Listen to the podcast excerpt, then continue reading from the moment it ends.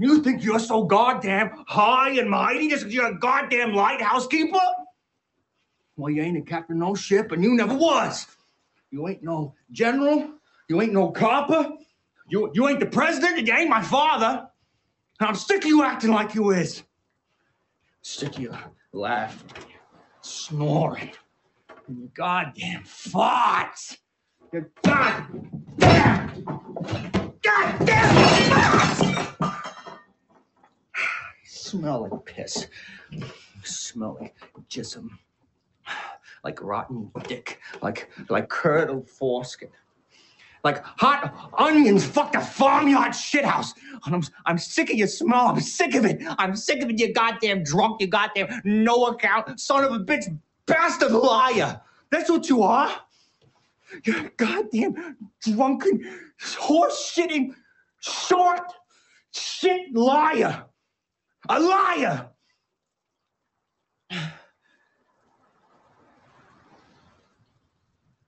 You have a way with words, Tommy.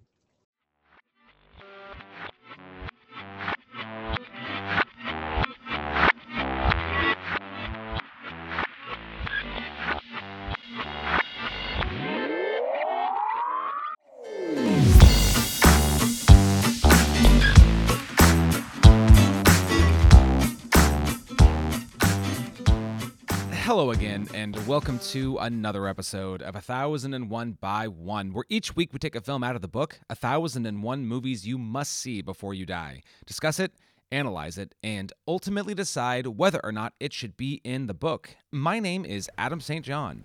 My name is Britt Reinholtz Hobson. And I am Joey Rogate. And we're here today to talk about 2019's The Lighthouse. Get your subtitles ready, folks.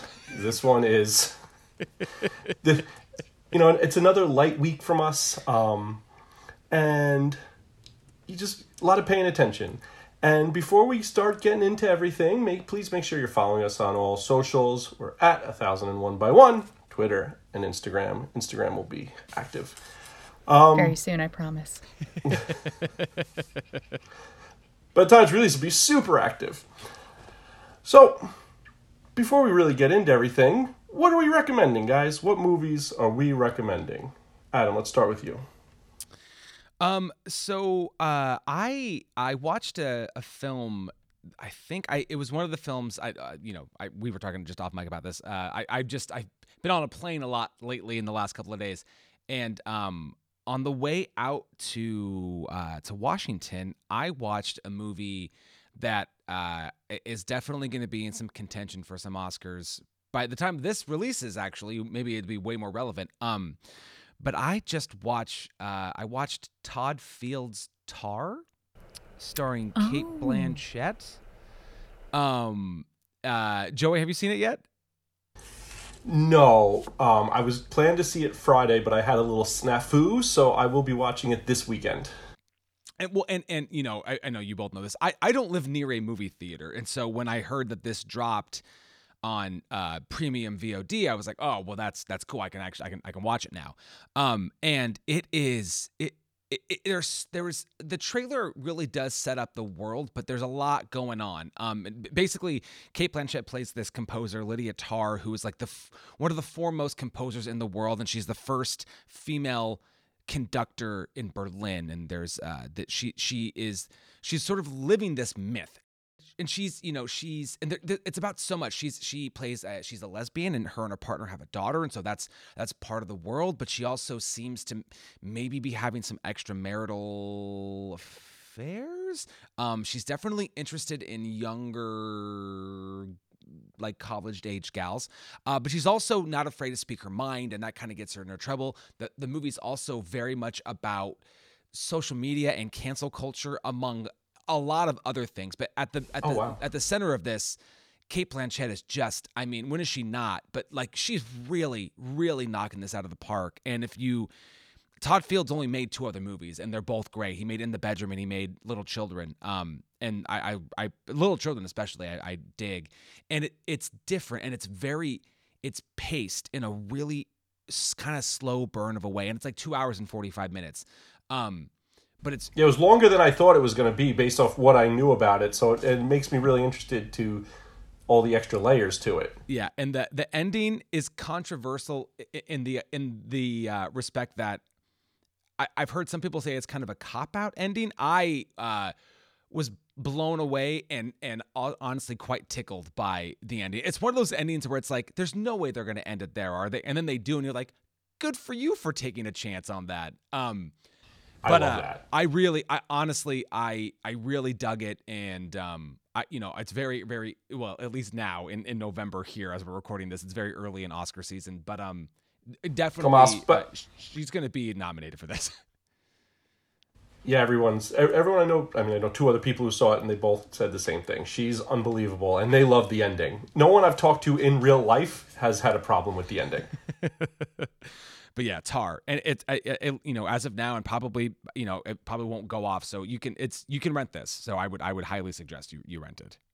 yeah, it's it's on video on demand, Prime, and um, somewhere else. It's it's pretty there if you when you go and get into it, which is nice because it's even here where I have seven theaters within 15 minutes of me. It's awful. It's impossible to see. So the video on demand is nice. I can't imagine how hard it is for people who aren't so lucky.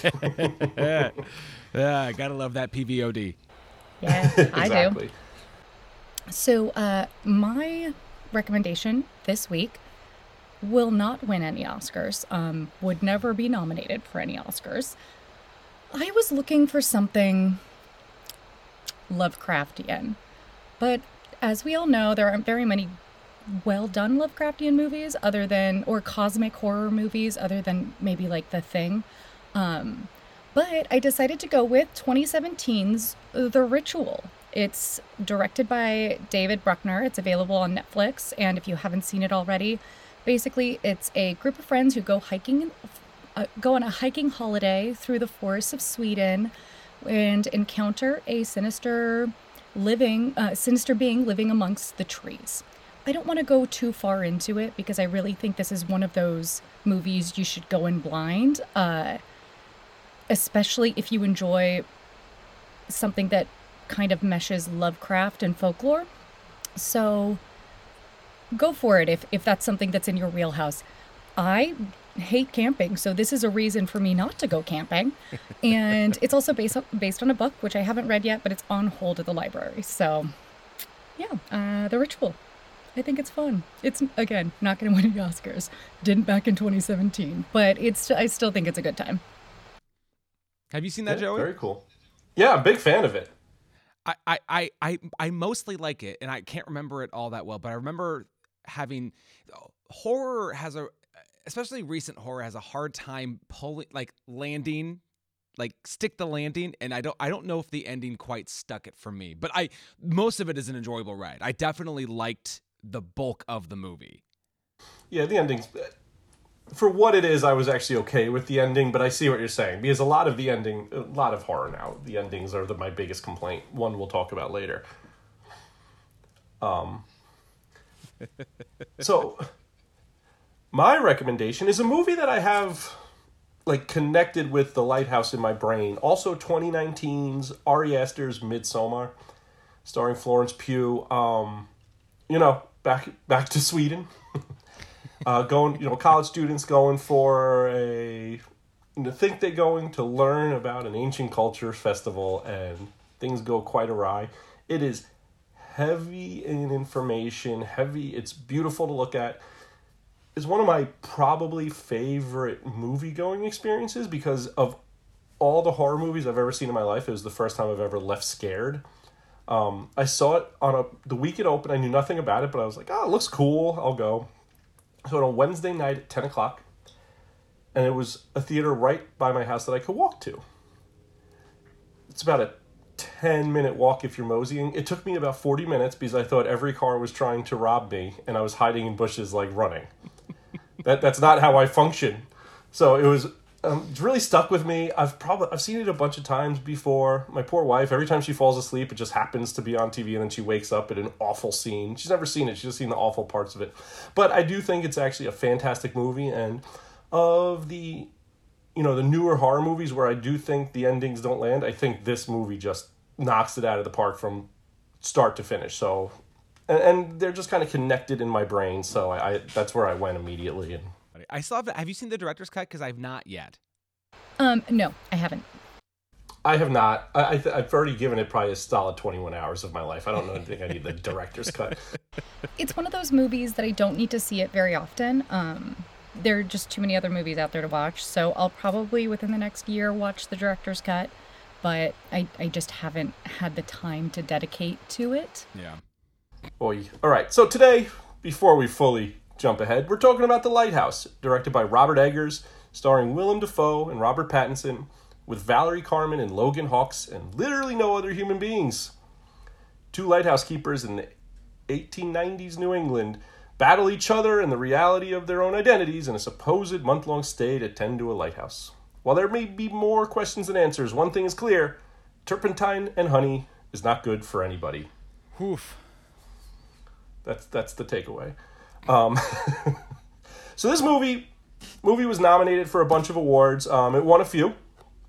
Cannes Film Cannes Film Festival. Robert Eggers won the Fipresci Prize. I'm I'm a bit terrible with words. I'm not trying to be insulting. I think that's pretty close. Okay, thank you for directors. Um, Independent Spirit Awards. Willem Dafoe won Best Supporting Male. Independent Spirit Awards also. Jarin Blaschke won Cinematography. London Film Critics Circle Awards. Robert Pattinson won British Irish Actor of the Year for this. San Diego Film Critics. Jarin Blaschke won Best Cinematography. Cinematography. The Satellite Awards. Willem Dafoe won Best Supporting Actor, and he also won that in the Seattle Film Critics Society. I definitely marked that one. Yeah.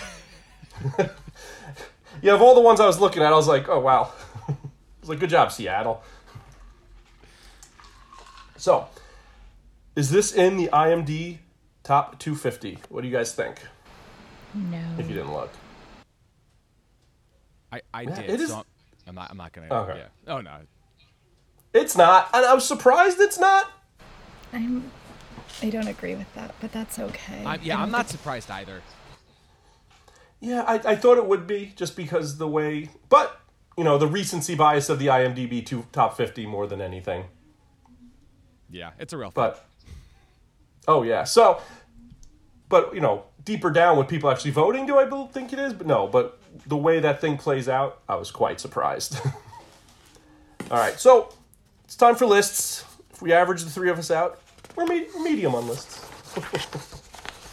We, we're Um, fine so- with them. They're okay. I love lists. I'm a big fan. We're balanced like a fine wine. And balance is the most important thing. So I found a list, another a recent list from MovieWeb from October of 2022. Top 10 performances in a horror movie ever. Oh, all right. And, and they, they, they really focused on the ever, which I found interesting. Number 10, our friend Willem Dafoe in The Lighthouse. Number 9, Ellen Burstyn in The Exorcist. Number 8, Kathy Bates in Misery. Yeah. Academy Award winning yeah. role. Yeah. Number seven, Naomi Watts in Mulholland Drive. Number six, Jack Nicholson in The Shining. Number five, Anthony Hopkins, Silence of the Lambs. Number four, George C. Scott in The Changeling. I I've not seen that yet. Oh, check it out. I I It's own, cool. I, I ha- yes, I will. I will. You just pull it off this right I- now. Well, no, I don't want to get up, but yeah, it's yeah. Of course you have it. You have like everything. That's amazing. Check that out, though. It's cool. You um, own it. You absolutely need to watch it. I I I I know. Oh man, I'm jealous of that problem. Number mm-hmm. three, Toni Collette in Hereditary. Oh, I like that. I like that. yeah. Yeah. Yeah. I, I was happy that was there because I think that should have been nominated when we're Oh, talking it, about nominated things. yeah. absolutely. Mm-hmm. Number two, Jeremy Irons in Dead Ringers. Oh yes, yes, absolutely yes. That I yeah. I need to watch that again. I, I, I was lukewarm to Dead Ringers, be to be perfectly honest. I like it. Big surprise. It's fucking weird. I like Yeah, Cronenberg. that- I just that one is I don't know. Yeah. Jeremy Irons is what I think about when I think about that movie. Like I don't think about Cronenberg as much. Like I think about I think about Irons as the twins. Yeah, well, yeah, of course, of course. Yeah, so I like I forgot I forgot that was a Cronenberg movie when I was going through the lists. And then number one, Anthony Perkins in Psycho. Yeah, I don't know how I felt about that one. I don't. I, I don't think it's a number one performance. Honestly, I think Toni Collette should be moved to number one. Personally, I um, I, I I, think- have, I have no qualms with that. her performance in Hereditary is just off the wall. It's so good.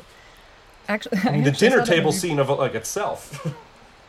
The dinner table scene, and even when she screams and then her face goes blank because of the possession. Oh, sorry, spoilers for Hereditary, y'all. But um, when she screams and there's just she goes to blank, I'm like, how did you do this? How how, how did you accomplish this? You wonderful goddess of a person of like walking amongst us. I mean, she could have been on there for uh, the Sixth Sense. She could have been on that list. She's so good in The Sixth Sense. Ugh. She's just she should be in everything. Toni Collette for Yeah, everything. she's just really good. Yeah. But so that brings us to The Lighthouse, the movie we're here for. Where do we start on this? Because the first thing that I kind of thought about so I'm, I'm a pragmatic person. And I thought about the scene when Tom is telling Ephraim, you know, about the gulls and don't kill the gulls, it's bad luck. He's like, just rolling his eyes at him. And I'm just, yeah, that's me. And I was, I just thought that's where I, just the, you know, the myth versus the reality of it and the pragmatic. It was just like, no, no, while he's getting chased by a one eyed seagull. I am like the full opposite of that. Whereas if somebody said so. don't fuck with the seagulls, I'd say absolutely because they they have the souls of sailors, right? Because that is what I latch on to. Um, so I I do fall very much in line with uh, a lot of Robert Eggers' uh, thinking. As I was real like watching interviews with him, and I thought, oh, okay, yeah, this makes a lot of sense to me. He loves occultism. He loves um, religion. He loves uh, Lovecraft to a degree, not completely, um, which I also agree with. Uh, and and everything that he was talking about, I was like, yeah, I, I get it. I get where you're coming from because I, I truly do fall on the opposite end of the spectrum from you. Um, I'm married to a person who would say, absolutely no. The seagull is just a seagull. So we two two ends of of the spectrum there. It all goes back to balance, right? Mm-hmm, but, mm. mm-hmm. but man, Tom is proven right quick. but you know, just let's start where the movie starts. Two guys next to each other on a boat in their own worlds, right? Like how far apart they are while next to each other. I, I love the opening and just them walking up and just the silence and just the noise and that terrible foghorn. it's a beautiful opening and um and i just like watching it you realize like oh he had a vision from the beginning. That's why they erected an entire lighthouse so that he could film it the exact way that he wanted to film it. So we could see the pictures that he was trying to to show us. Um i love the fact that it starts with just that foghorn and the music i think it really sets the tone and the atmosphere which is you know this is definitely a movie that I mean, could we say it's more style over substance? I think it depends on who you're talking to, but it, it's definitely very high in that stylized, uh, in in the style that it is. So I think that opening sets it up for hey, we're we're gonna be real intense about the way this movie is supposed to look. Yeah, and just the environment, you know, it's it's letting you it's keeping you uncomfortable off the bat. There's so much style to it. And I think there's a lot of substance, but I think the style adds into the substance. I totally agree. So I I, I want to. I, I'm still so I, I told you before that there's uh, like a con- confession that I was gonna make uh, on the pod, and and generally speaking, any any podcast I'm on, I usually don't do multiple watches. I I, I don't. Um, and a lot of the times that comes from when you watch like making of featurettes or long sort of like documentaries about the making of the film it's kind of like watching it a second time when like you you, get so much background information uh now i was not privy to that on this go because of being in the air so much um so i i did watch it twice and so that's my second and third time no my third and fourth time seeing this movie and I, I'm I don't know how I feel, but I, I what I would like to do is I would like to read from a, a review from when the movie came out. Um, this is from the San Francisco Chronicle, a guy named Mick LaSalle. I'd like to uh, read the first little part. I'll start with the title of his uh, his review, which uh, is follows: "The Lighthouse is a film so well made that it stinks." Uh, and now I'd like to read the just a, a little bit here. Um, the lighthouse exists in a world of stale tobacco, flatulence, and chamber pots in tiny rooms, of bad breath and filthy underwear, a 19th century world in which the toothbrush has not been invented and no time traveler is there with a bottle of Listerine. It's a rare film that makes you feel that you can smell the characters, but this one reeks. Directed and co written by Robert Eggers, The Lighthouse was made as it was intended to emphasize the claustrophobia. Its aspect ratio is close to that of a square. It's shot in a glossy black and white, which gives it a detached quality, allows for beautiful uses of moonlight and shadow, and makes the characters played by Willem Dafoe and Robert Pattinson seem mythic and archetypal. It places two men in a difficult environment and pits them in a psychological duel. All this is good, or could have been. But having attended to the movie's look and atmosphere, having painstakingly breathed life into a setting and brought us into a world, Eggers fails to give us the one thing that might have sustained an audience's interest over the course of 109 excruciating minutes a compelling story. He gives us nothing even close to one. What we get instead is a premise. So I'm going to stop there because it, it keeps going. And I'm to be I'm to be real. I I can't argue with anything that this guy has said. Uh, and and that's because I think that this movie is about a lot of things and I actually think that is is part of its detriment is that it, it's it's about like I was just writing down some themes on this most recent view. I wrote down isolation. Uh, it's about repercussions. It's about power dynamics. It's about forbidden love. It's about superstitions and myths and tradition and wanting what we can't have and masculinity and identity and alcoholism and truth versus facts and perception and outrunning your past. And I was like, too many. It's too many things. And I think that that's for me at least that's that's uh, kind of a problem. yes, so I so I had I mean I have a million themes, but I so I kind of broke them down that it's okay. This is it's identity and then things that fell under identity. Mask. So I kind of broke it down to subs, and I you know if I'm looking at it, I had identity, mythology, and addiction, mental health is like the main headings, and then all the other things that came under it. So I think when I broke it down like that, for me, and listen, I I know a lot of people agree with you, and well, that guy's a good writer but um, you know, I think it hit for me because I, I think when I'm the way I broke it down, like, and I I love super theme heavy things. But it's you know, but I see when because some of them when they're overlapping themes, it gets hard to what are you hitting at right now, and I think that's where it felt a little bit long at times.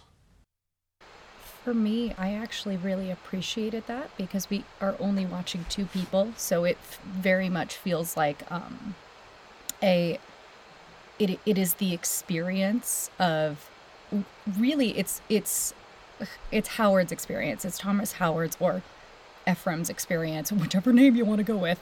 Uh, it, it's his experience. So everything we are are learning about this entire story is from his perspective. We have no idea if Wake even really exists, right?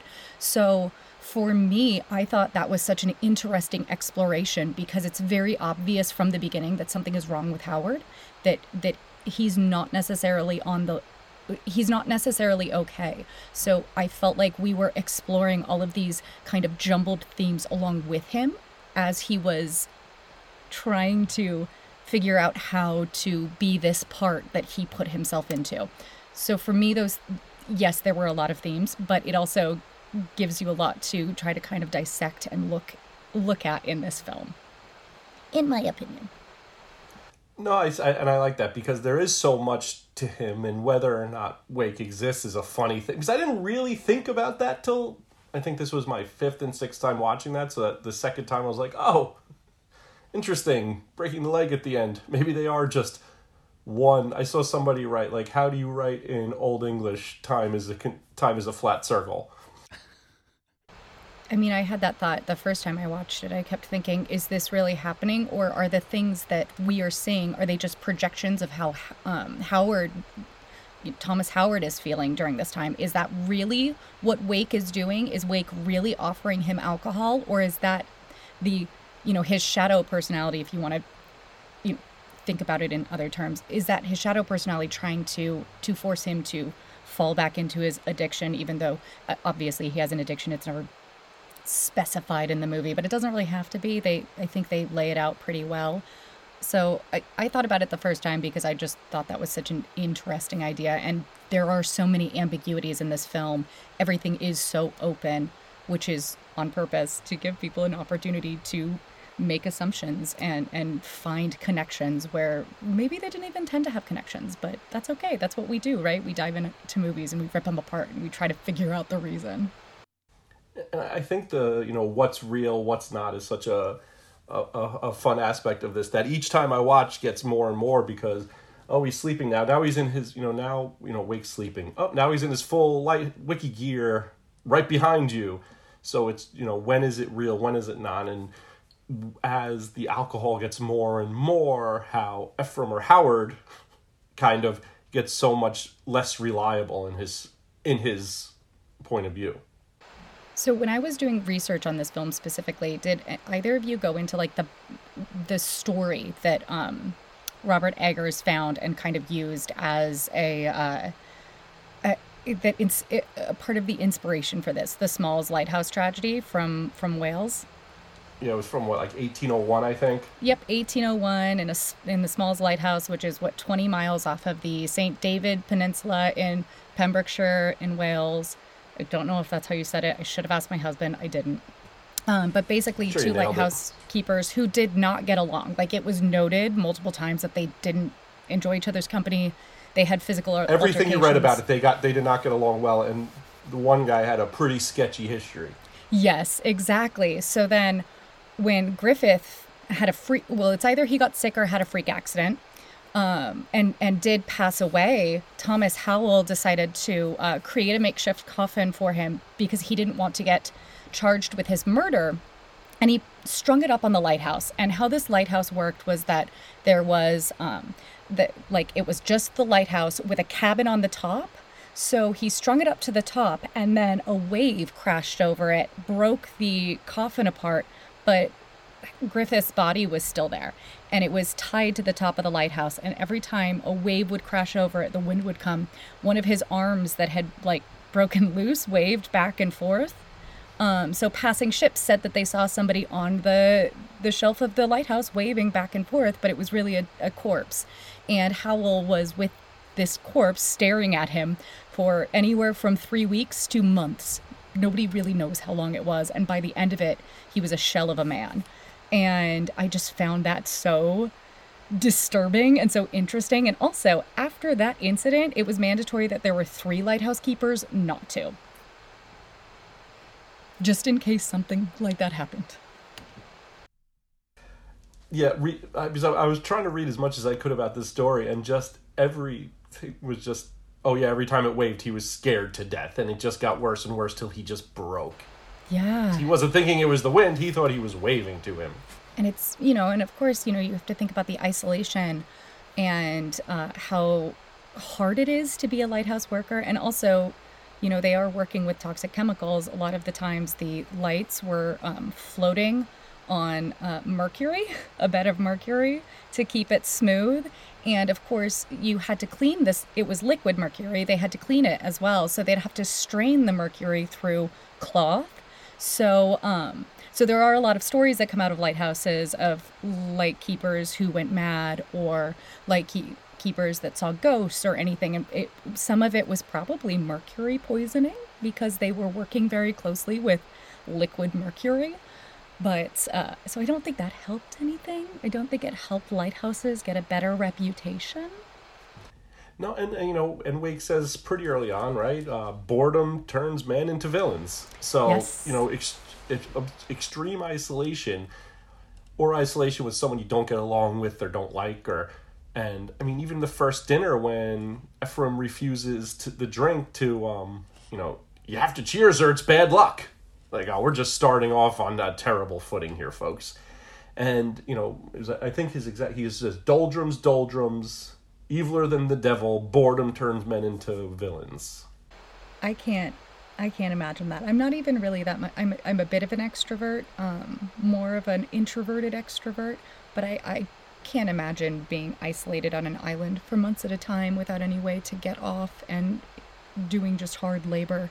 What a what a life. And then to find out you're not going to get paid. Oof. Well, but okay, the other part about this is this is what he's yelling to him, but I don't know if I necessarily believe what what he's saying. Can we believe anything that either of them say? They We both can lie right? so often throughout this film. Uh, and that's what makes it that's what makes it a tricky watch um and and i agree that we are you know we're definitely seeing this through thomas howard slash ephraim winslow's eyes there's only one there's a moment that it doesn't stick to that idea and it's it's early on in the movie uh and you could still say that this is a projection that or that this could be a projection that uh, the Robert Pattinson character had of Dafoe, but it's Dafoe in the lighthouse being like "To ye, ye beauty," and like he's got his shirt off and he's in the lighthouse.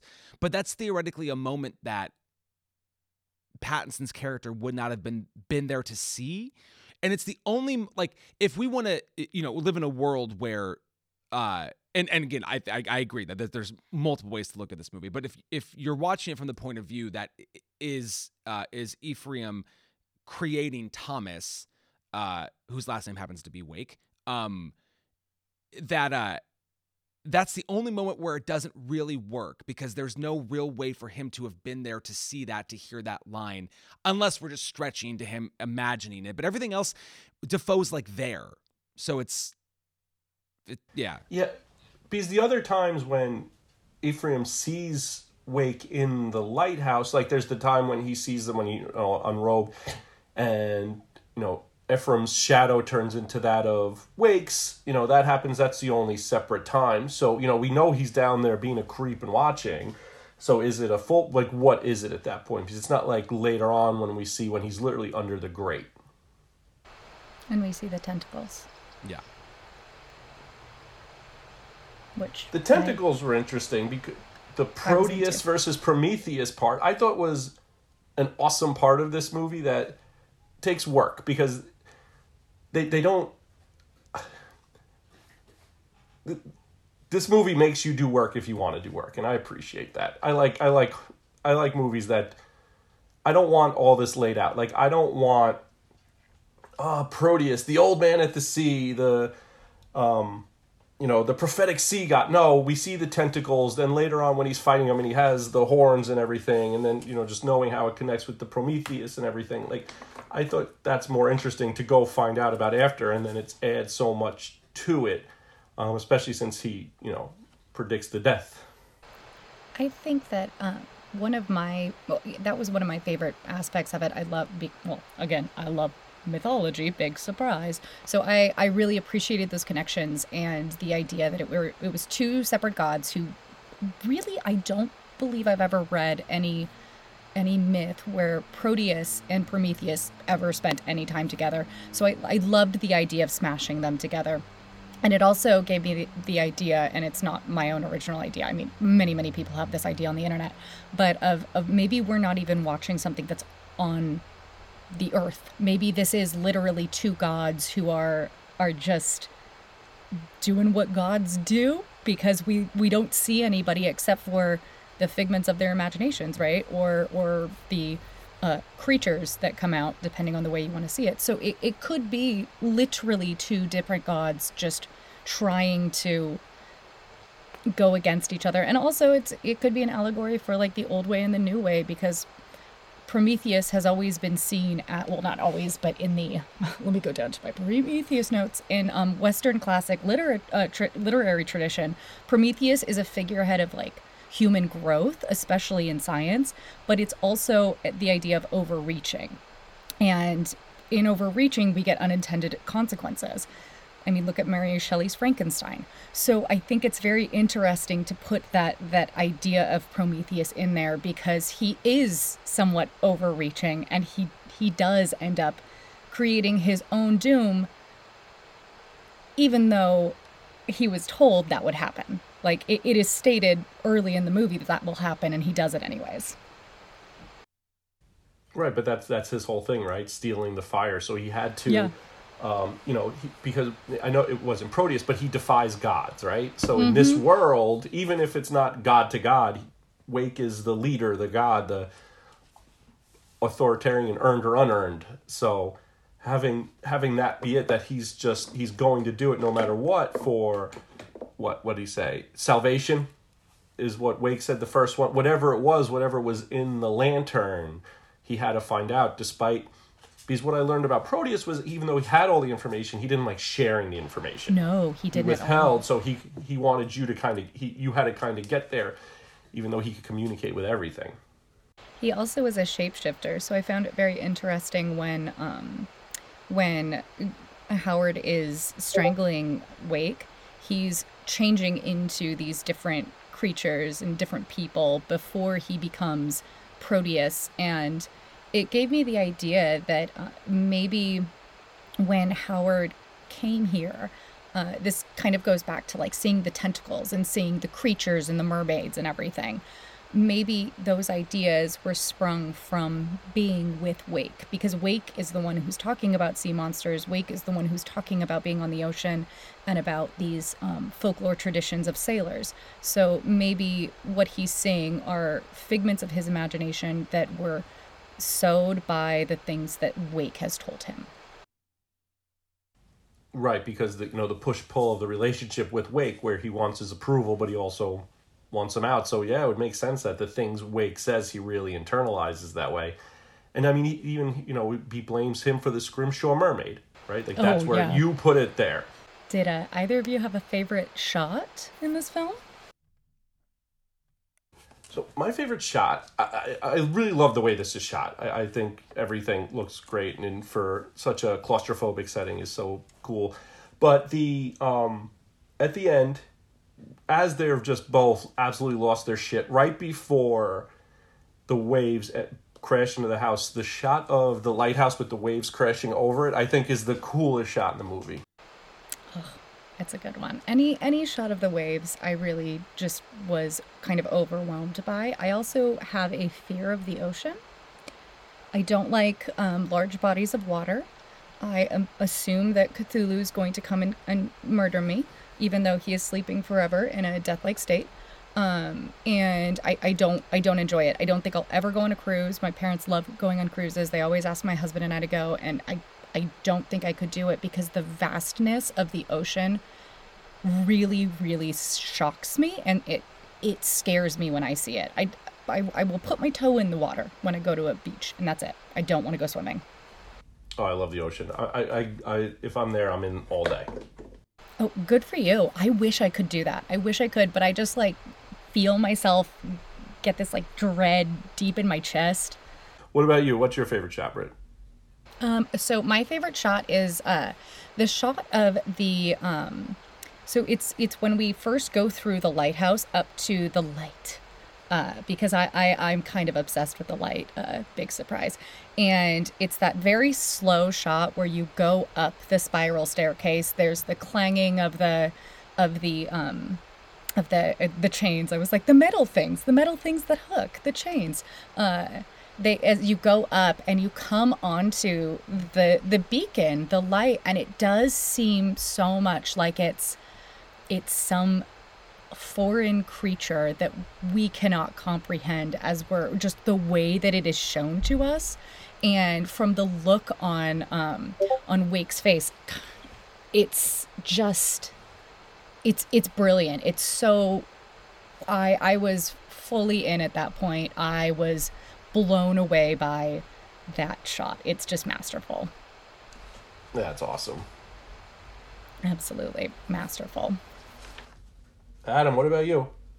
You know, the I- I wrote down a couple times, uh, both on my like sheet of paper for this last watch, but then my from my notes I took uh, the first time. This is like an, an every frame is a painting kind of movie. Um, the Yeah. the cinematography is gorgeous and like. Uh, I mean, any any exterior shot, whether it's a storm or not, uh, they're all. I mean, they're all good.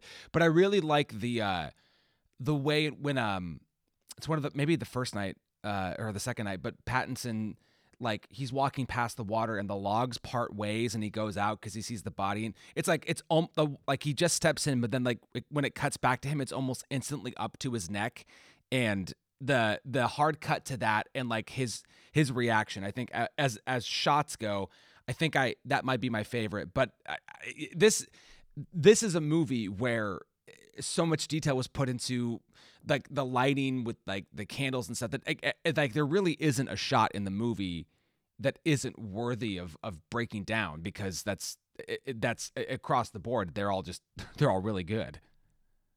It's kind of what the movie is about. It's about painting those pictures.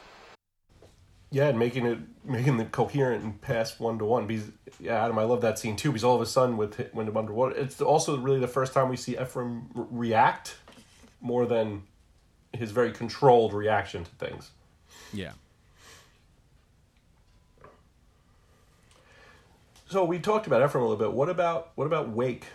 You know, what did he, was he away for thirteen Christmases or was it scurvy? What's the story with Mister Wake? I've read a lot of um, a lot of articles where people call Wake the villain, and I can understand why they say that because t- his role is villainous and he's a terrible boss.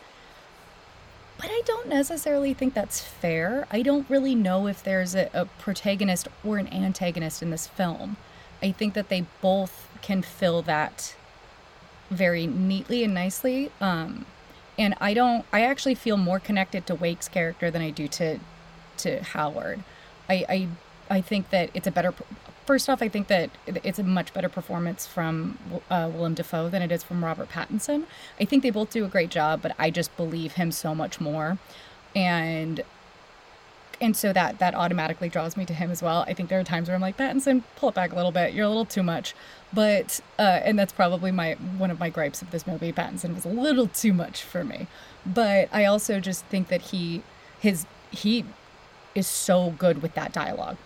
That is not easy to do, and I do feel like he is able to say those lines in such a a convincing way, even though they are so intense and so overly they're they're a bit overdone, but I still really appreciated them.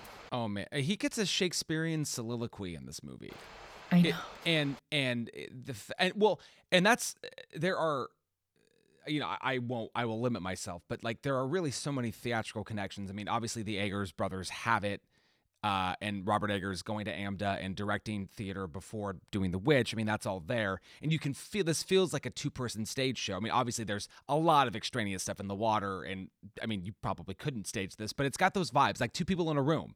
I mean, when the, when they're, when they're just conversation heavy, it feels very theatrical in that sense. Um, but I, I totally agree though. I mean, De- well, I agree with you on Dafoe.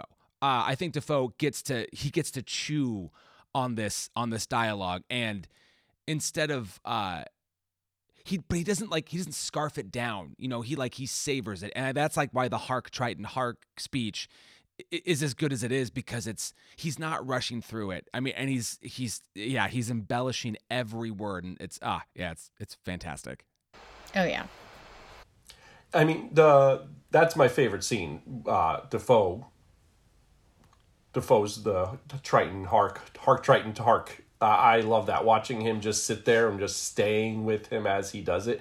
I think Dafoe Dafoe is just unbelievable in this. I also though I really like Pattinson as the middle of nowhere New Hampshire just trying to figure it out whatever the reality is.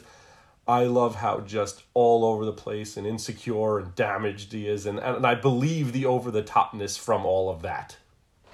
I I agree. I th- I think he's great. I really don't know if if this film would have worked with any other actors. I, I'm truly I don't know who else I would have put in here.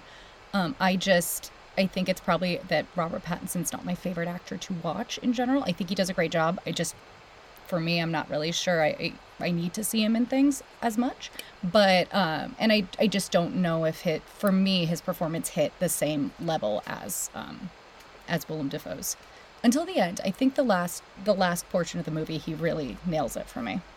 I I, I mean I agree. I I, I think Dafoe it steals the, the movie in that way. Um, but this was I you know this is the part of Pattinson's career where like he's he's trying to shed the twilight of it all and he's doing like he's working with the Safdies and he's working with uh, Claire Denis and he's like he's doing some really cool st- I mean including Oh, this yeah. like he's you know and it's it's I remember you know because I had the same thought when we all heard like when Heath Ledger was going to be the Joker instantly is like fuck come on and so like when we heard Pattinson was going to be Batman there was like big contingency of like the Twilight guy and I'm like yeah but if if that's what you're going You to missed some stuff. yeah you haven't seen what he's been trying to do like he's he's been shedding that I, I and I think he did a, a, a pretty good job of, of getting that uh what was he Edward that was his name right Edward Yeah, and he was also in Harry Potter. yeah that's that's He was in Harry Potter. Yeah, Yeah. he was in the fourth one. He was, Was he- uh, oh. Diggory. yep Cedric Diggory Okay, and he, you know, listen, you do the you. He was a vampire in Twilight, right? So Yes. you're a vampire for a bunch of years. You want to get past it, right? So then you you go into Good Time. I think he's awesome in that. I don't. Yeah. I'm not a. I'm not really a fan of Tenet, but I do like him a lot in Tenet. Um, kind of forgot about kind of forgot that he was in Tenet to be perfectly honest but he's yeah he's pretty good at it He, you know, what, He's he the only thing I in Tenet. remember from it. He's the only thing I remember. Like I don't. I I've seen that movie twice. I couldn't tell you what it's about, but I remember him. I like him. I, I really like him in this. I like him as in Batman. So you know, I, I I think he's doing a good job of getting. You know, away something because listen, I, I have very limited knowledge of Twilights and Harry Potter. So, you know, moving into this where I'm the guy I really like, like he's someone who easily could be written off as that guy, who I think the other the werewolf guy from Twilight kind of is I think right? Like I think he got stuck in that where I think you know Pattinson's had um you know for lack of other terms he's he's taken a lot of shots and he's willing to go out and do do some things that other people wouldn't do and I think it's really boded well for him. Oh, I, I agree. He definitely takes chances, and I think it's. Uh, I watched an interview with him and Dafoe and uh, Eggers, and Robert Eggers was like, "I don't really want to bring up Twilight and um, and Harry Potter, but I'm kind of going to because I find that you aren't working in that kind of a thing very often anymore. So, were you looking to kind of work with more wannabe auteur directors like myself, or did you always consider yourself working on these kind of films? And he said, honestly, every single film I, I go for, I, I have the same outlook, and I, I want it to be like as good as it can be and i always consider it an auteur film even if it's not so and, and it was just kind of interesting the way he, his outlook on the whole thing i also found it interesting that when they uh, both willem dafoe and robert eggers come from a theater background and robert pattinson does not so they were talking about how in rehearsals which was ba- basically just blocking except Willem Dafoe gives 125% no matter what he does. So even in rehearsals when Robert Eggers is like, I don't I don't need to see anything, I just want you to do the blocking, he's going for it. Whereas Robert Pattinson gets really uncomfortable rehearsing too much because he feels like he's going to be faking it when he does it, which I don't agree with, but that's because I'm a theater actor, so it's a different line of thinking. But he he was super uncomfortable doing rehearsals and didn't want to do them and it really did kind of build this this tension between the two of them that is absolutely palpable on screen. It is, it, it works really well for me. I, I, I, I can feel it. I can, it's like you're seething just looking at the two of them sitting together. And I, I think it's really interesting that that was built in rehearsal when Robert Pattinson was like, I'm far too stupid to be in this room with these two people who are talking about all of these books I will never read and all of these ideas that I've never heard of. And it was just very interesting. And they all were very cordial and super fun in all of their interviews. But I thought that was a really interesting an interesting anecdote because I'm sure Adam has also worked with people before in theater where it's like, oh, we don't, we do not have the same, uh, the same outlook on this work, but we just got to get through it and we got to figure out a way to make our two separate ways of working become something whole because that's what they needed to do. Yeah, I mean that that tension and it, it comes across because you know we brought we talked about misery briefly before, right? Kathy Bates wanted to rehearse everything. James Caan was not rehearsing anything. So you know, so there is something to it, but it, you, know, you can't fake that. You can't hire people with two different styles and hope it works out. You have to have two people who are really buying into what you're all doing and take a stand on what they think is the best way to make whatever project they're doing better. Well, and I think what what both of them brought, whether it's a, a theater or a film background, I think what they both bring is this um this acceptance that they're servicing the the, the writer director, right? That they're not out there for themselves to showcase either their you know look at my theater background look at my film background that they're there to to tell the story and so yeah and i i, I mean i agree i think that the tension is is uh is is is palpable there are a couple things i'll bring up at some point but um uh but yeah it's it's I, it it works really well i mean whatever whatever they did um led to a very interesting dynamic on screen yeah, because I mean, if there wasn't a chemistry or tension, this movie is brutal, right? Like it's just not fun. It's not pleasant watching two people with no chemistry going back and forth. Like the scene, the lobster scene, right? Like the sadness that he's, you know, wants to fuck a steak and then just the damn ye let neptune strike ye dead over lobster you know and then all right all right i like your food and then next scene it's laying on oh why are you spilling your beans tommy? Like just the whole stress of that it has to be there has to be some believability to the relationship that's been built already. And adam's about to shit on that no, i'm sorry. your, your eyes. Why did you spill your beans tommy is my favorite scene. Just have to say it. When they end in that that motif of uh of him looking down of wake looking down on howard and his eyes are glowing onto him and willem dafoe is naked and it's based on a painting but i can't find where which painting it is. I do apologize. It's in my notes somewhere but there's no use looking for it. Um that that scene is my favorite. I it just the escalation of that scene is fantastic and it's funny my favorite scene is like a Robert Pattinson monologue. Um, but I think it works really well, and I think it's one of the maybe one of the only truths we're going to see in this film. It felt a truth into a, a bonkers scene where Willem Dafoe's naked. It's great. Uh, I, I just I after really after liked... Pattinson found himself when he turned him yes, over and it's of himself course, of course, to turn yes. into the light. Oh, I think the whole thing is just fantastic, and you have to believe that Ephraim both hates and wants the approval of Wake for any of this to make sense. Uh, Well, I- he- oh. Go- Go for it. Uh, no, I, I just, I just, uh, so many things. No, I, the, the, the lobster conversation, like that wake, wake being so close, I, I would say to the point of tears that, that Ephraim does not like his lobster. Um, this, this part of what makes this movie great and also confuses me is the, the huge tonal shifts because this movie is also fucking hilarious at points.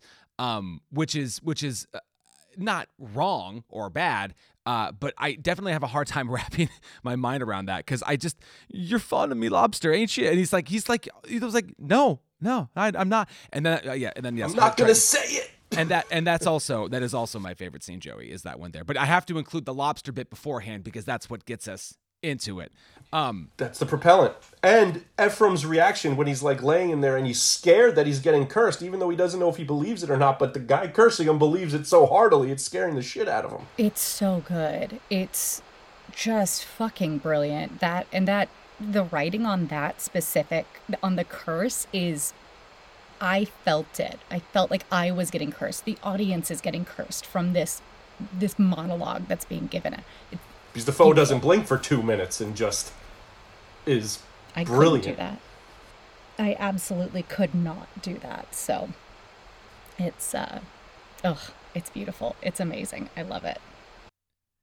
and then and then oh my you smell like piss you smell like jism like rotten dick like curdled foreskin like hot onions fucked a farmyard shithouse i mean wow though i mean talk about some lines you get to say that's that's that's And imagine that's not what upsets you, it's that the guy doesn't like your lobster. I'm gonna be honest. I love cooking, and and I get highly offended if somebody thinks my cooking is just all right. So I can understand why he got really offended by that personally. I pretend I, I pretend I don't, and then I make that thing like thirty more times to try to figure it out. Uh, every time I make something new, I always have my husband try it first and say, "Okay, what can I do differently?" He's like, "No, I'm not gonna. No, how dare you? Just eat it and, and see for yourself." And I'm like, "No, I need to know. I need to know."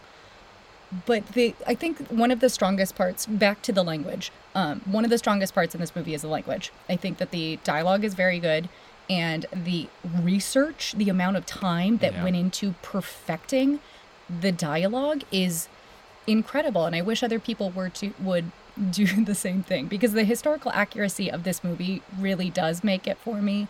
It feels so lived in and um, i don't think this is necessarily a pleasant movie to watch. I don't think you should ever go into something like this thinking i'm gonna have a rollipping good time watching these two lighthouse keepers. But i think that the saving grace well i don't want to say saving graces because i actually love this film. I'm just gonna let you both know this right now. I, I, I fucking love this movie. Big fucking surprise. Um but it's I, I think that the language is one of the things that really really makes it for me. It's so poignant and and well done. Yeah, the language always stands out for me because there's two people and they're both speaking completely different languages. You know, it's the Atlantic Sea captain with all the mythology.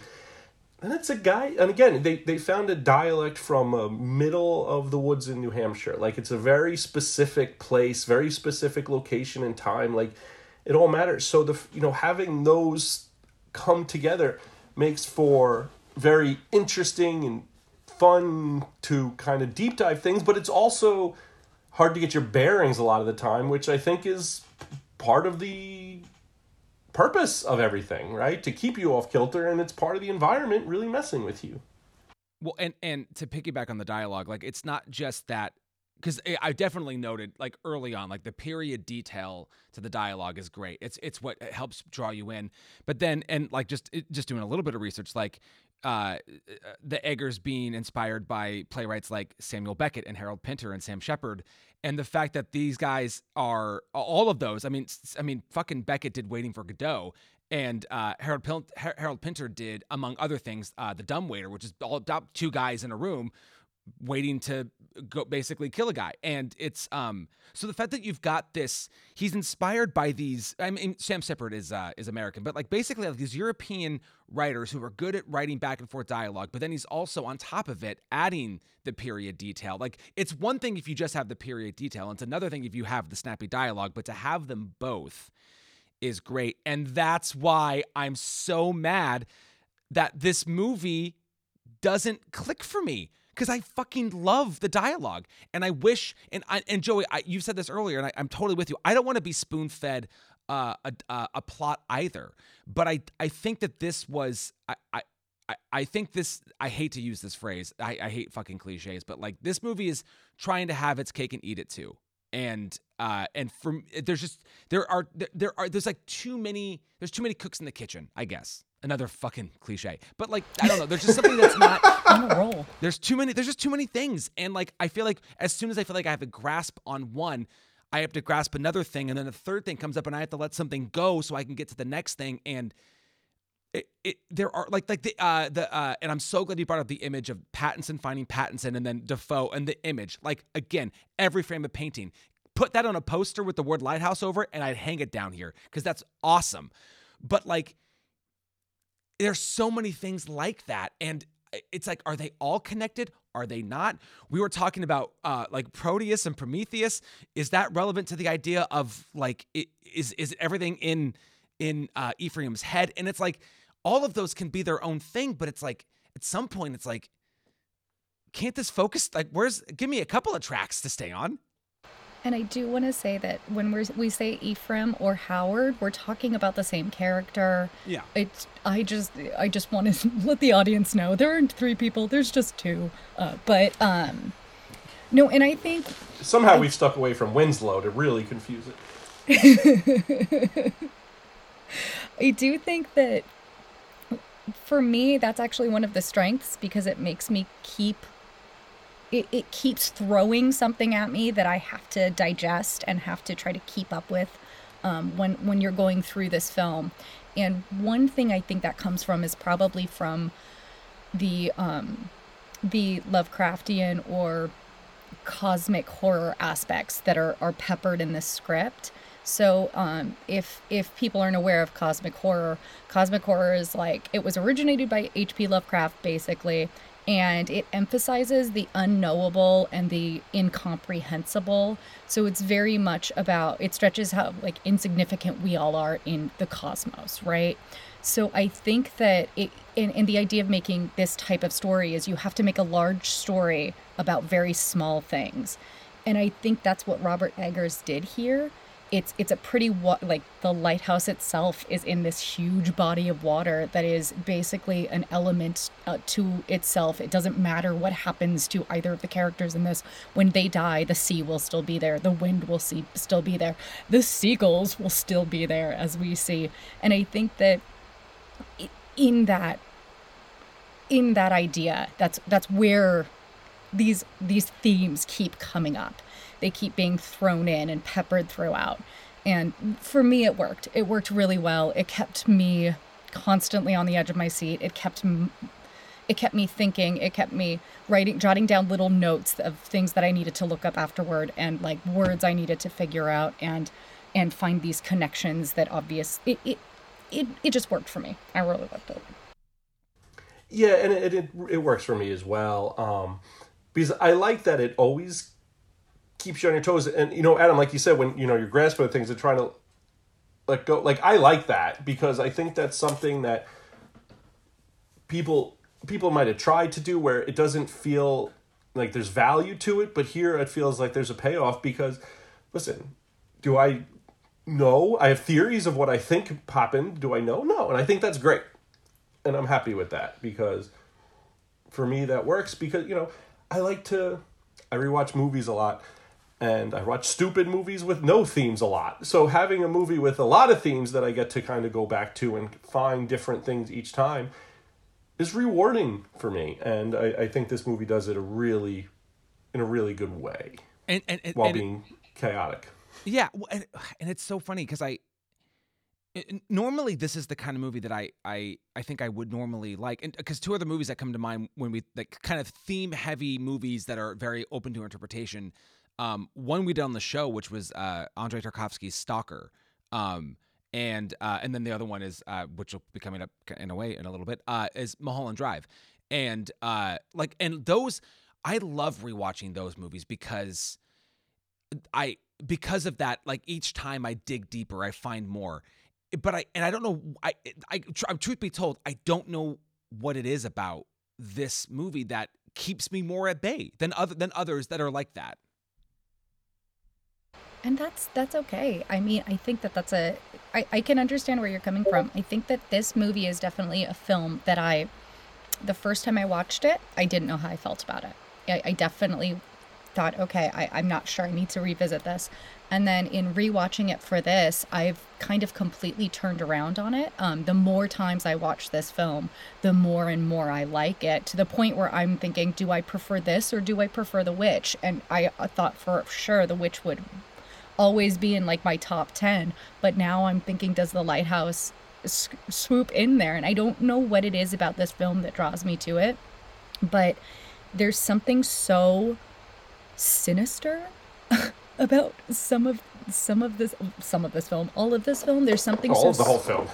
Yeah the entire film. The entire film's pretty sinister. There's something that captivates me and I, I really don't think it's for everybody. I, I this is not a film that i would suggest to anybody if someone asked me for this a isn't a recommend film No, absolutely not. But is this a film that I will sit and watch by myself? Absolutely. Just just for a few more themes. That's I, the, the first the first time I watched this, I um I watched it on like a Friday or Saturday night. It had just been on. It must have been on demand, and you know, my you know, Grant, my friend forever BPC co-host, um, it ended at like midnight. Grant, you know, truth be told, goes to bed early. I texted Grant to like 3 a.m. because I needed somewhere to go with all of my energy for this movie, and I had watched it by myself. And he probably woke up to like 60 texts of my insanity, and I was like, "You need to watch this thing tonight." and then he watched it that day, and his wife was mad at both of us. But then he, um, you know, we spoke about it so much, and I do think this is these. I, I think recommending movies to people is tough because you know you have to gauge. You know, is it da da da? Because you know, no one wants to come back like, oh, I hated that. But the other thing is, I think some movies aren't for everybody, and I think that's a good thing. But I think some people want movies where it's wrapped up at the end, right? A few, one or two themes, it's wrapped up, and I think that's cool. Other people want nothing answered. That's fine. And I think trying to figure out who likes what recommends it's hard. So I think it's, I, I think it makes these more fun when, you know, I think the movies that are harder to figure out what does or what does not connect for you makes the discussions more, you know, just more enriching. But, you know, so this movie, The Lighthouse, I, I've seen it. Every time I see it, I get more from it I agree another. Rob, Robert, another Robert Egg, but then you know, kind of Robert Eggers as, as a movie maker a little bit. We we spoke a little bit about this last week. Um, and Northman, the Northman. The first time I watched it, I was like, okay, I get why people like it. I like the berserker scene. I like the way it looks. I've now seen it three times. I don't like it now.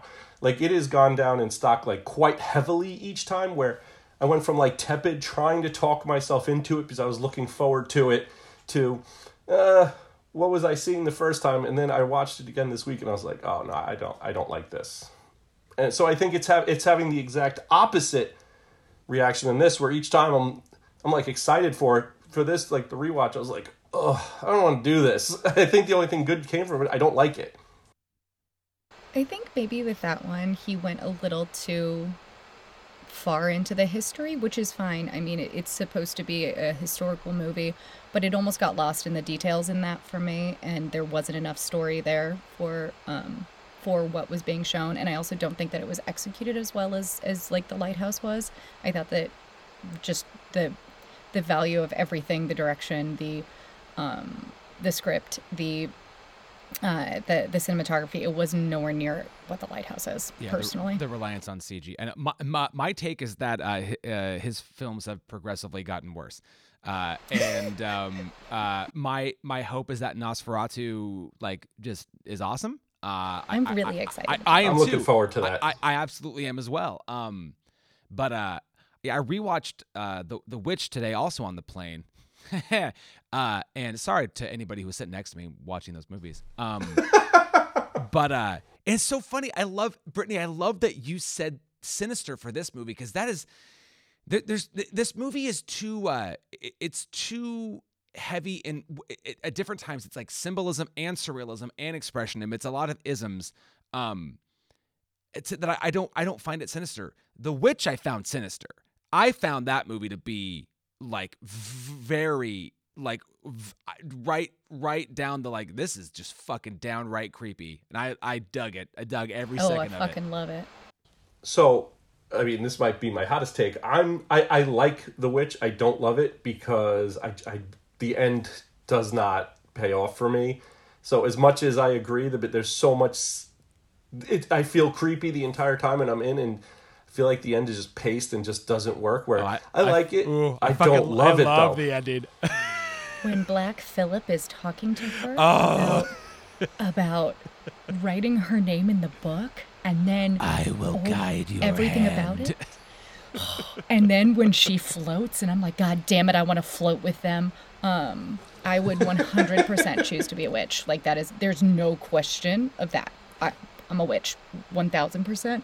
Um, no, I, I really am tr- struggling to decide if I prefer this or The Witch. It could be that I've watched I watched this more recently, so I'm just really gravitating towards the lore of it, towards uh, the fact that they they did use very realistic folklore for the maritime for maritime, which I thought was really nice. I did find a couple of really fun ones that I wanted to uh, share with you. Some maritime myths or superstition to keep it a little bit lighter for a second. So, um, yes, seagulls. Who I'll talk about seagull, seagulls very soon because my family's gonna be so i don't like birds y'all. I really don't and my family's gonna be floored by what i say next but so seagulls carry fallen soul like fallen people we know that. But also did you know that naked women calm the water? Apparently there is a myth that naked women calm the water, and that's why they always had naked ladies on the front of their boats because it supposedly calmed the water. Um, Death on board was a That really sounds like revisionist history when a wife got mad. Oh yeah, yeah, yeah. No, I agree with that. But I still was like, great. I will never calm any water because I don't want to go into it. Um, so a death on board was a very bad omen because the the person could see the entire ship as their coffin and and sink the entire boat. So they they believed that that would happen. I liked that. Cats were a good omen. They went out of their way to find black cats or cats with extra toes because apparently they were better at catching rats, but they made sure that the rats didn't spread diseases or chew through any of the um, any of the ropes. I forgot the, the name of rope. Uh, so they would treat them really, really, really well. So they'd make sure that they had rations. They'd make sure they had a nice warm place to sleep. They treated them like another part of the crew, and um, and I, I just thought those three little little myths were nice and i kind of wish there was a cat in this but i'm pretty sure it would have died so The cat would have had a bad day. yeah, the cat would have had a very bad day uh, instead we got a seagull which We got a mermaid. we did we did but the seagull is my unsung hero No shit, me too. yes yeah no no no seagull 100% my unsung hero When and i don't like birds when and that- i fucking That's amazing. When that seagull took two steps, looked down, and then looked up at him, I was like, this fucking seagull is killing it. Holy Oh, shit. Yeah. Well, apparently, um, Robert Eggers, after his experience with Black Phillip, was like, I'm never working with animals again because, funny story, you can't train a goat like that. It just isn't going to happen. So when his brother wrote in seagulls to the into the movie, he was like, absolutely not. How dare you? And his brother said, please just just read the scenes. And the scenes were really good. So they found three very trained seagulls from England because seagulls are very intelligent creatures. And I just found that so great. And I, the seagull was the catalyst for everything in the film. The seagull got his own in the end. And honestly, I was rooting for the seagull the whole time. Well, and then and then And it was, the seagull won. Yeah, my, my my sub answer to that question is the prop department for the seagull that they made for him to smash. Cause Holy Jesus Oh, yeah. Christ. Holy shit. I still don't know that I believe that that wasn't a real seagull and they just all turned away and were like, shut up. It was, it was so brutal and so funny at the same time because it kept going. And I will say a- another thing in this movie, there are definite moments of incredibly dark humor, like when he throws the feces in his face. That's Oh. fucking hilarious. Why would you empty a chamber pot into the wind? I don't Come on, Ephraim. It's so stupid. It's so No stupid. matter how as it was hungover you are, no one's doing that. I mean, they seem to drink a lot that night, his, so. his yell it, it, his, his yell more than the feces hit him in the face is what got me. The yell was fantastic. I mean, there's some really great moments in this movie. Some I loved when they're um, singing and dancing together. I thought that was great. This old sea, I, I love sea shanties. So Oh, yeah. them them like sl- stomping around singing in the circle, like I thought that was great. I, I wanted, I could have watched another half hour of that. If, th- if there's a director's cut of just sea shanties, I'm in. and then they're mixing turpentine and honey, and you're just Oh. like, oh, this isn't funny anymore. Monkey is- paw. Well, and then well, and then you, when they're they're dancing, but then when they're when they cuts to them slow dancing, and then they're like, like, no, don't get no, I know, fuck you, we're gonna fight because we're men, we don't do this. Like I was like, oh wow, wow, we're just playing into all the uh the stereotypes there. Well, I do feel like there's a lot of a very strong undertone of toxic masculinity throughout this entire film, which I think is really like cult was incredibly culturally relevant. Wow, let me try that again. Was incredibly culturally relevant in 2019, still is today, and I think that that's a really important aspect of this film. I think that the the fact that Howard or Ephraim, as much as he hates Wake, he does want Wake to uh, to understand him and to praise him for things that he has What's done. his as- approval? He wants his approval so badly and when he's saying you know you're not my this you're not my that he ends with you're not my father which wake has never said he was or expressed and he's never called him son he called him lad you know that they're totally different Or things. dog? and dog yeah so You're not my father. it's i think that's a really important theme in this in this as well a very strong theme i think that that's something that they explored very well you know, The Oedip- considering I mean, Wake Wake being married to the light. That's the mom and the dad in this whole in the Oedipal Oedipalness of it. I, well, I mean, the Oedipal comment, it, it, it's like I, I- I think now, and because I've watched this, because watching this twice in, in you know a very short frame of uh, of time, it's like I all like and and yeah, like and yes, toxic masculinity is definitely but beneath the surface and at times very much at, right at the surface. Um and it's again it's not like like any of these ideas or themes that the the movie is exploring are interesting. Like and that's the thing is like every single one of them in their moments is interesting. I also and then again and then this movie turns into like i mean the when when uh uh, uh when wake is like you like my lobster doesn't he like call him like an old bitch like he's like Yeah, and it's like and then they they actually turn into they're a couple for a moment. And like to me this moment is all of these really unique little moments that maybe eventually I will connect together but right now they're not. And that I think that's my thing is I'm not I'm not putting these pieces together. And I can watch it more I can like a straightforward movie where it's just like is is Ephraim slowly losing his mind racking rack you know uh the the inner turmoil of having basically let a guy die and that's sort of this is what's going on. But watching it just from that point of view really leaves out all the other stuff. But if i if like for me if i bring in all the other stuff it's like it's it's i don't know. Yeah it's too much too much. And I can see that. I can see that it could be too much, but I also think it would not be enough if you just took one or two of those themes and made it into a film, like into this specific film. Yeah. If we just focused on his alcoholism, it wouldn't be a full film. If we just focused on the toxic masculinity, it wouldn't be a full film. If we just focused on the folklore, it would feel unfinished. I think that it's I think that that's a part of the isolation that the lighthouse brings us, right? Like everything is being thrown into this tiny space because there is no other place for it to go. It's so claustrophobic and everything's kind of swirling together in the middle and there's no place for it to really go except for to explode, which is the ending where he's so I wanted I, I wanted to bring up the ending specifically, um, because in I, this last viewing really, really threw me for a loop. Um, so he, you know, he finally, so he's he's fucking he's buried, he's fucking buried Wake alive, uh, which burying him alive. Jesus, Dafoe gets props just for talking with dirt getting thrown in his mouth. Ugh. Um, but but so that that all happens, and then he gets the key, and he's he has his his you know he's he's going up he's going up the lighthouse, and he gets in, and the I I I do like that the the door inside the light just kind of opens, and and then we get a whole other style of of movie making where we get the like scratchy sound and he's yelling and it's it's like uber saturated and and that's what's going on. And then he just he falls and he tumbles down the stairs. And he clearly we clearly see him land at the bottom of the stairs. Fade to black fade up and now he's seemingly on the shoreline getting uh pecked and shat on and i mean he let's let's be real ephraim's not in good shape at that moment he's not Tough time. very good uh And the lighthouse is gone. but it, but like it's I, so what do we I don't know. I, I I say we, fuck that. I don't know. What do you two make of that? Like what do you make of the fact that like we we just go to a different a different place and time?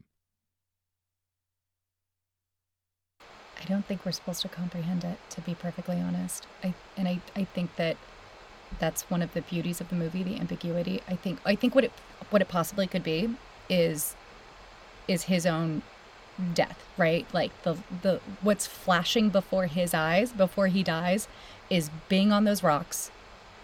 Because we get the whiteout, right? So it goes down, we get the whiteout, which symbolizes in a lot of movies death. So the next shot could be just what he sees when he dies, which is him lying on the rocks with these fucking seagulls all around him. I'm sorry, I'm swearing so much today. It's it's been a day. I I apologize to everybody, but um, I I think it could be his his death rolls. I also think it could be unknowable because I think this is potentially one of the better cosmic horrors out there.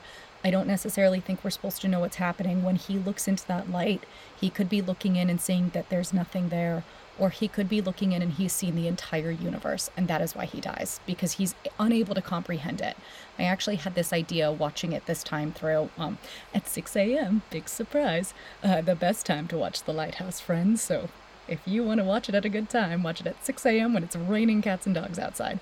But um, I had this idea that every single time he sees a mermaid, a tentacle, um, has a vision, they're all, because we see most of this film from Howard's point of view, we're not actually seeing what he sees. We're seeing what his brain is trying to tell us he sees because he's unable to comprehend the things that he's seeing. So when he sees a creature on the beach, it becomes a mermaid because he has the mermaid statue. When he sees the eldritch abomination coming out of the the light, it's he's he sees tentacles because he's heard of sea serpents and he's heard of sea creatures. And he's being influenced by what Wake is telling him. And so that's what I kind of went into this time that his, his mind was giving us projections of what he the ideas that he had because he couldn't comprehend what was really happening to him.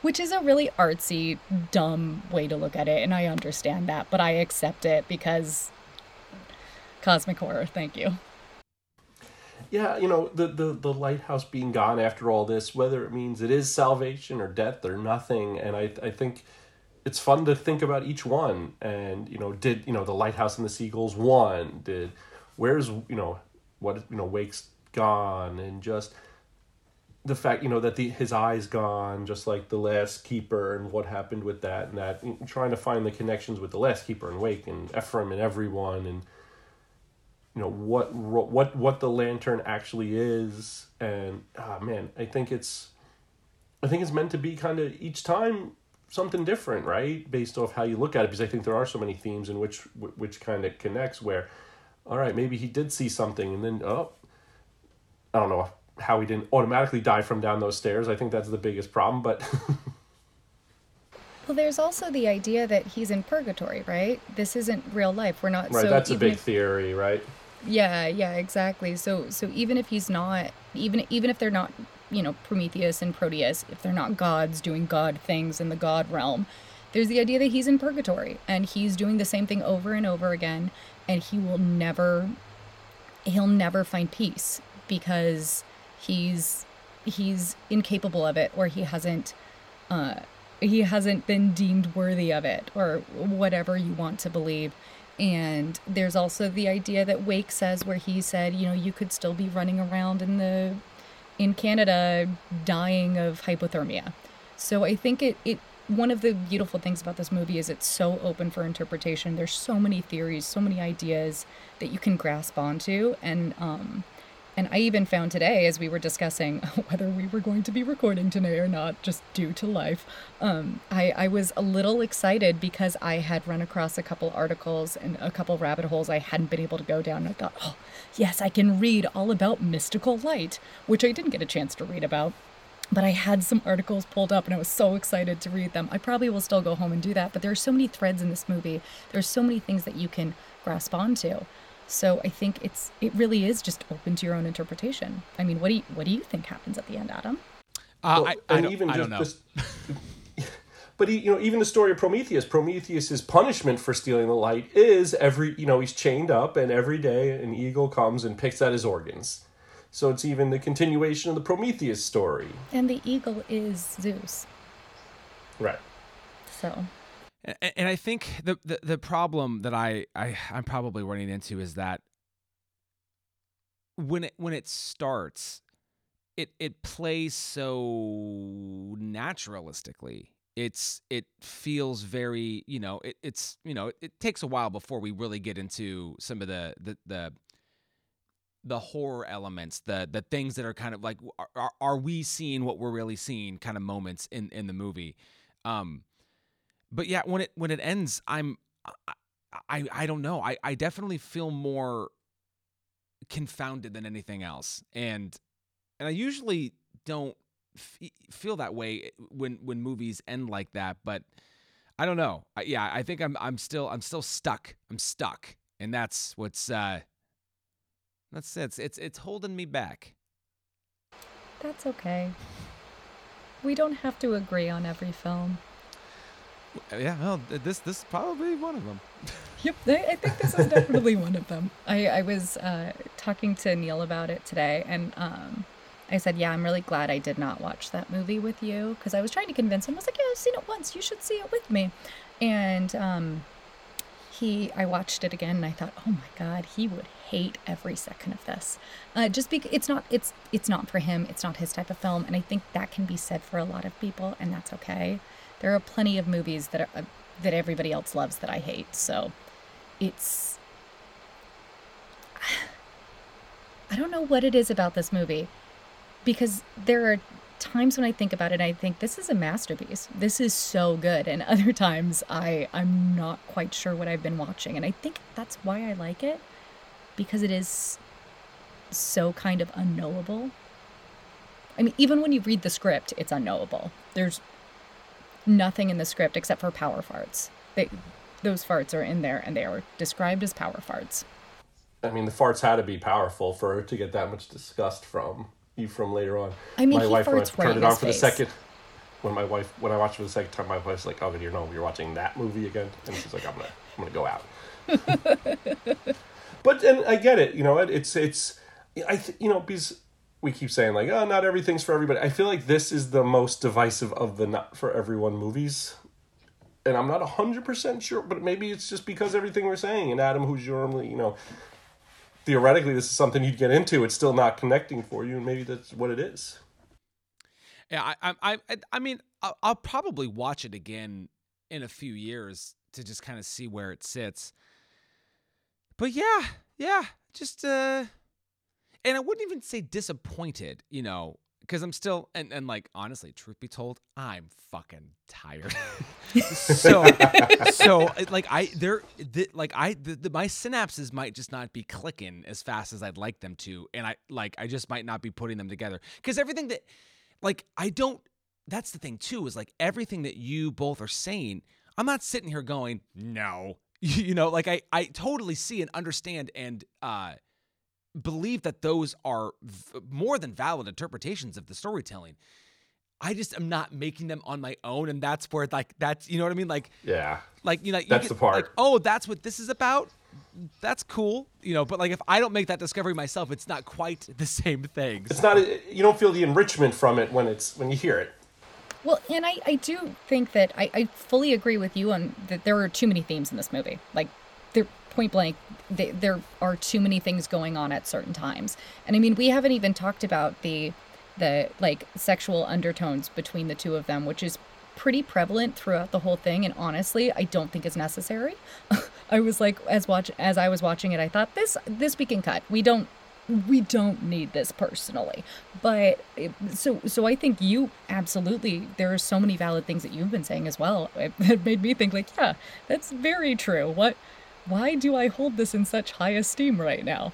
I don't know. It's just something that connects with me very deeply. And i also find the sea so unknowable and so scary. Which makes it fun. All right, so we did everybody's favorite shot and favorite scene, right? yes and we both have the seagull as our So, unsung my- hero. My unsung hero is the dialect of it all. Just because I, I I think it was just so such an effective and strong way to keep everything super impressive in the performances and the research, but also to add to the environmental horrorness of it. So I think that all really worked. So that was my unsung hero.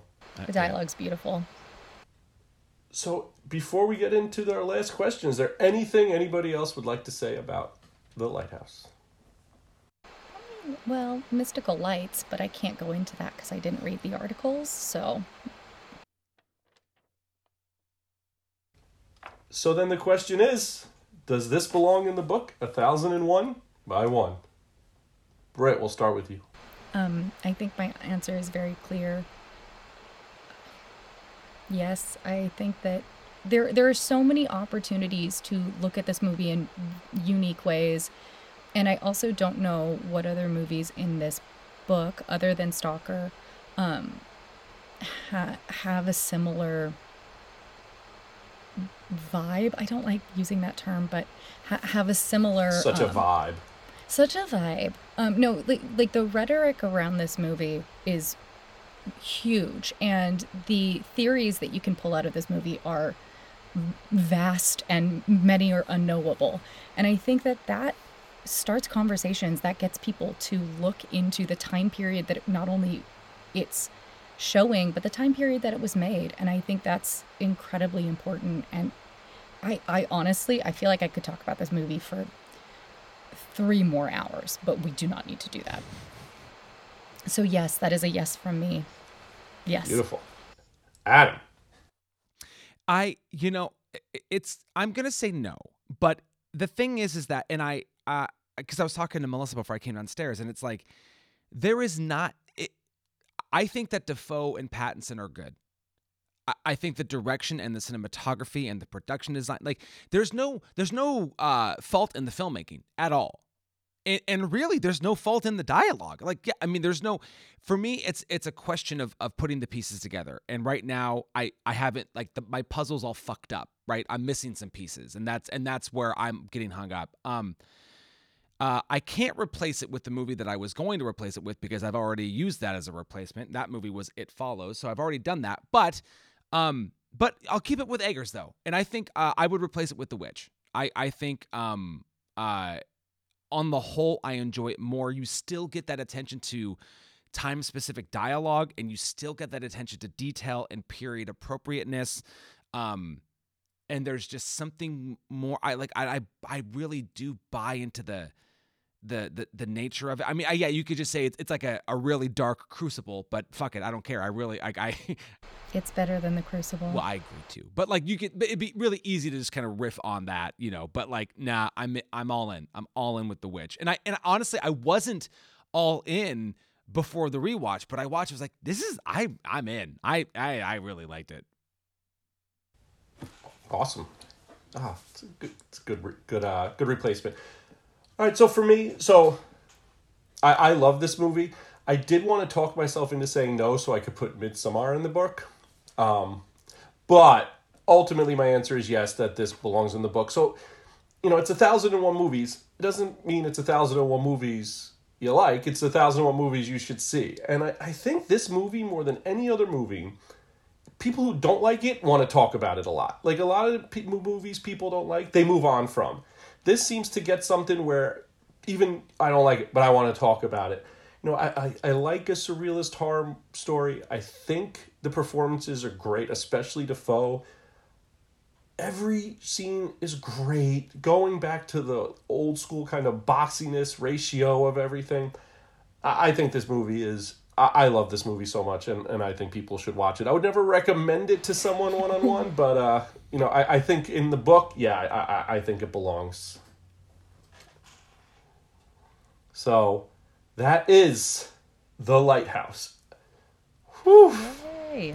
That's a that's a heavy movie friends Oh man, I know I feel a little bit lighter now that it's it's closed. That that feels it's weird. right i do too it's i don't know i guess it was so daunting the idea of coming in and talking about this film because there it's just so much Now is the time for gab and chatter. are you an So actor good. adam my Oh, God. goodness that no, was a I, good accent I really wanted to try to do the uh his um his his like uh, Pattinson's JFK like all high and mighty because it Okay, I think like maybe that was one of the things I had a problem with because his accent was so inconsistent, and your I didn't know why goddamn they just. farts. Yeah, it was it was it was a lot of stuff. I just don't understand why they didn't just let him. Like they could have rewritten some things and let him have his normal accent. Like we don't need to deal with it. Also, there were plenty of people in Canada that came from England, so he could have just had his accent. But He wanted to go all in on it. I guess so. I guess so. Well, All right, but so what is our next episode? Well, I believe that our next episode is uh, 1948's The Red Shoes, that I incorrectly said I had never seen because apparently I used to watch it a lot when I was a kid. I just don't remember. So, uh, n- next time we'll be talking about that, which I'm really excited about. Me too. Yeah, I'm looking forward to this one. L- l- different vibe than we've had the past few few episodes. I think. I'm not sure if it'll be happier, but I think it'll be a little more knowable. Well, I haven't seen it, so I'm very excited to step into that world. Yeah, Me I'm ready too. for it. I Because I, assume don't less remember what it's about. Less farts. I, I bet there are less um, oniony farts. Oh, If one one would hope. um, who knows? Before It's we wrap it up, before we wrap it up, please follow us on our socials, a thousand and one by one, Twitter, Instagram. We're there. We interact. We have fun. So, I'm Joey Rogate. I'm Britt Reinhold Hobson. And I'm Adam St. John. We'll see you next time.